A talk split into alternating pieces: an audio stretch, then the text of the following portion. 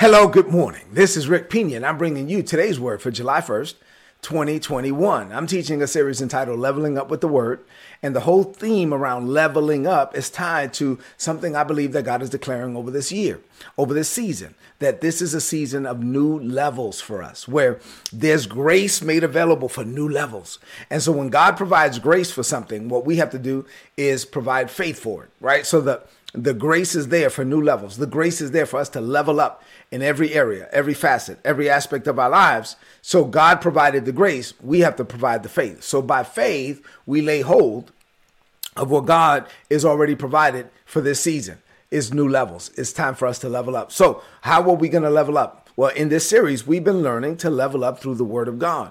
And so we're going to go back to the Word this morning. Look at me. If you want to level up, you're going to have to level up with the Word.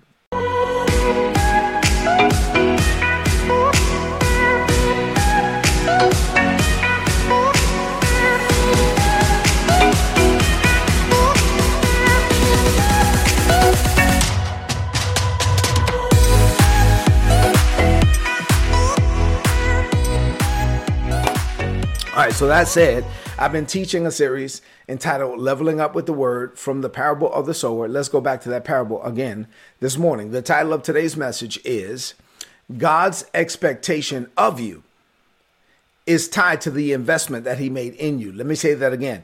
God's expectation of you is tied to the investment that He made in you. It would be unrighteous of God as a father to expect something from you that he didn't deposit in you. and so, no, he's only expecting his instruction is always equal to his injection, meaning that he will never tell you to do, he will never instruct you to do something that he has not already injected you with. The grace of God is on you to do whatever he's calling you to do. So, yes, you might feel inadequate. You might be like, oh God, I don't have the education, I don't have the experience, I don't have the background, I don't have the the, the right relationships, I, I'm not prepared for this, I don't have the money, I don't. And God is like, okay, you done? But what you do have is the grace. And so so god gives us the grace to do whatever he's called us to do. He whatever he expects us to do he equips us to do. But then whatever he equips us to do he expects us to do. So there's a level of expectation tied to the investment that he made let's talk about it in mark chapter 4 beginning at verse 13 the bible says that a farmer, this is Jesus explaining, well, the farmer is like somebody who takes seed. The seed is the word of God. He goes forth and he sows it. Now, when he sows it, sometimes the seed falls along the side of the road. That's like the people that hear the word of God, but they don't understand it. And because their understanding is unfruitful, Satan comes immediately and snatches away the word that was sown in their heart. Other people are like the seed that's planted on rocky ground. These are the people that receive the word of God. They quickly and they gladly accept it but they have a surface level relationship with God. They have surface level Christianity.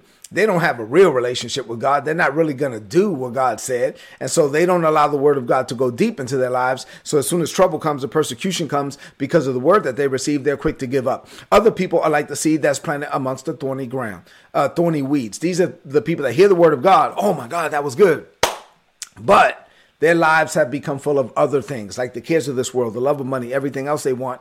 And so those other things are like weeds that grow up and choke out the word and, and it stops the word from working. Other people are like ground that that you know, good ground, say good ground. These are the people that hear the word of God, they accept it. They allow the word of God to do what it does. They don't have competing priorities. So they've cleared out their heart and their mind and they, they're like, okay, God, you're the Lord of my life. And so I'm going to do what you tell me to do.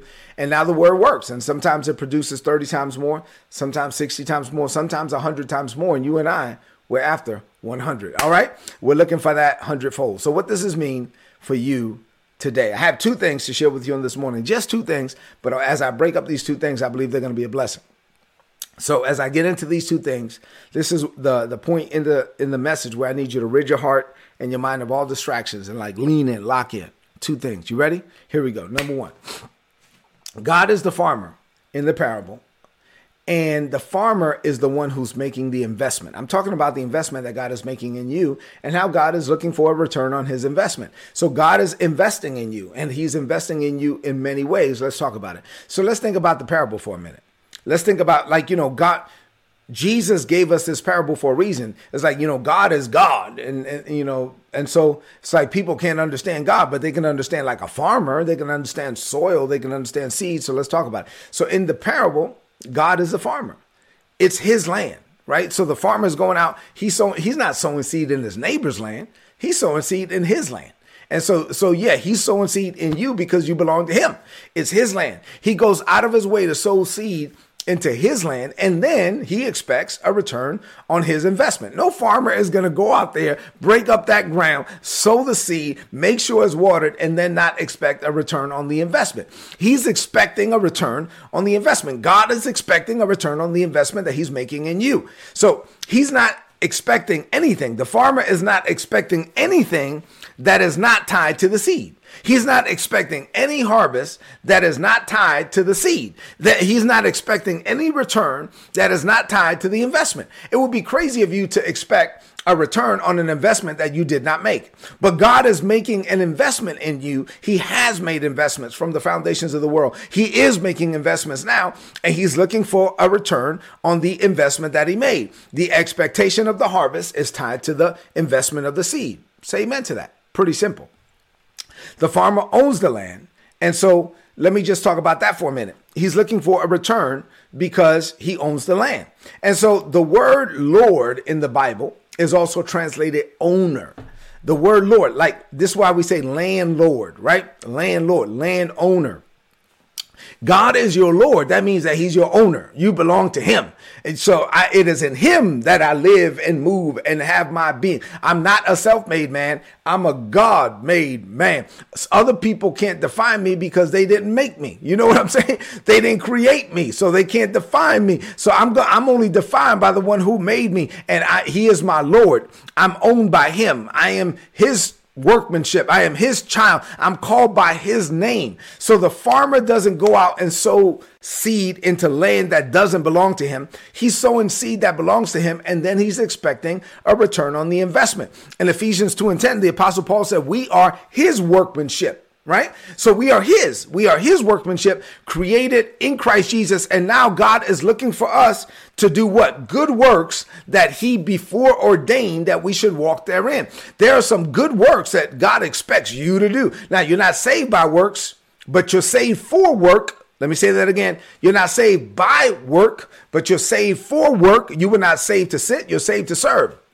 So now that you're saved, born again, filled with the Holy Ghost, and God gives you his word, doggone it, he expects a return on his, on his investment. He's looking for you to do the things that he planned for you to do from the foundations of the world. So God gives us his word, he gives us his spirit, he gave us his grace, he gives us his calling, and now he's expecting us to produce based on the investment that he's made. And his seed, the seed in the text, is the word of God. So God, ex- God speaks to us, and then he expects us to produce based on what he revealed. Let me say that again. God speaks to us and then he expects us to produce based on what he revealed. God will speak to you about your business, your career, your family, your health. God will speak to you. And then he expects you to produce a harvest based on the revelation that he gave you. God gives us revelation in every area. And one of the ways that he gives us revelation is of his person. God gives us a revelation of who he is, right? And so now that I have a revelation of his person, now that I have a revelation of his power, God is expecting me to return a harvest based on the revelation of what he revealed, he, on that investment that he's making. He's expecting us to produce. So and I, he's coming to us like the farmer goes out there and checks on the land.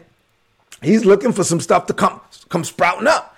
Well, wait a minute. Right about now, some of this stuff should be coming up. You know what I'm saying? So he's looking for a return on the investment. Now, he doesn't expect it right away. He knows that it's going to take some time. And matter of fact, the Bible says he, the farmer goes to sleep. He doesn't even know how this stuff works. He doesn't have, a, have to have a degree in agriculture. He sleeps. He goes to sleep night and day, whether he's sleeping or working, whether he's sipping iced tea or he's actually working on his farm or, or whatever he's doing, the word is still working. And so, so, yeah, the farmer goes out there. He's expecting, hey, is this stuff working? He's coming to you on a daily basis and he's, he's expecting that the word that he's investing in your life is producing something. Say amen to that. Now, the farmer will never expect anything from us, like a harvest, that is not tied to the investment that he made, which is seed. Let me, let me say it this way. If a farmer, let's say that there's one plot of ground right here, and he, the farmer sows apple seed into this plot of ground, right? And then over here, he takes another plot of ground and he sows orange seed into that plot of ground. Now, it would be ridiculous of the farmer to, to get up and go to this plot of ground where he sowed apple seed and expect oranges, or vice versa. He he would never expect the orange seed to produce apples. So, what my point? What's my point? My point here is that God is never going to expect anything from you that He didn't already deposit in you. And so He's only expecting from you what He deposited on the inside of you. Let me let me explain this point because this is why we should not compare ourselves to other people.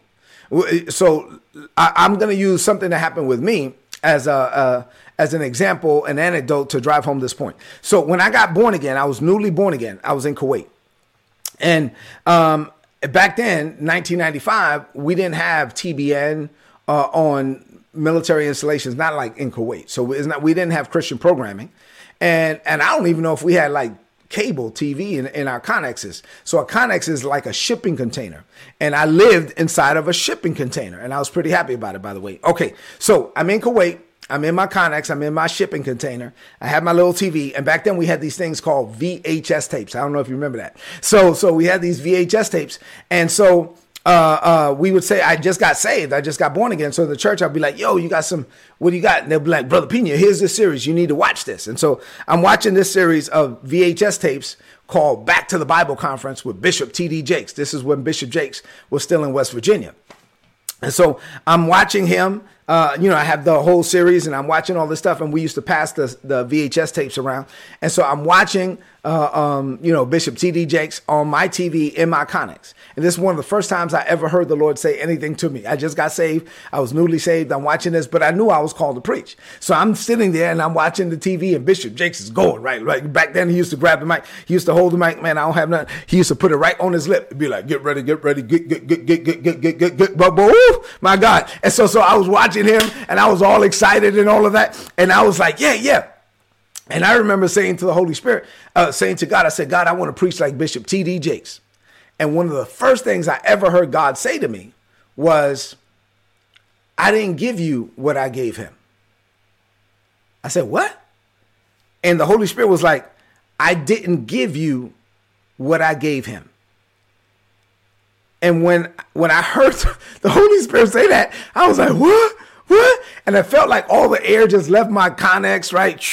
Somebody in the chat put CHU, C H U. That stands for Containerized Housing Unit. So, anyway, all the air left my CHU. And I felt like I, I, I got gut punched by the Holy Ghost, right? I was like, oh, I was like, oh, snap. You said, what? I didn't give you what I gave him. And I felt like, oh my God, why would you say that to me? I felt like, and, and, and, you know, for, it probably was like two seconds, but it felt like forever. And while I'm there in that moment, I hear the Holy Spirit say again, but, but I didn't give him what I gave you. And it's like, what? It's like all the air came back in my, in my connex. And, and like I got all my power back and I started yelling at the TV. Now I just got saved. So don't, don't, you know, don't judge me. You know, I still have my Brooklyn, you know, flavor. So I, I started yelling at the TV. And I was like, yo, what's up, baby?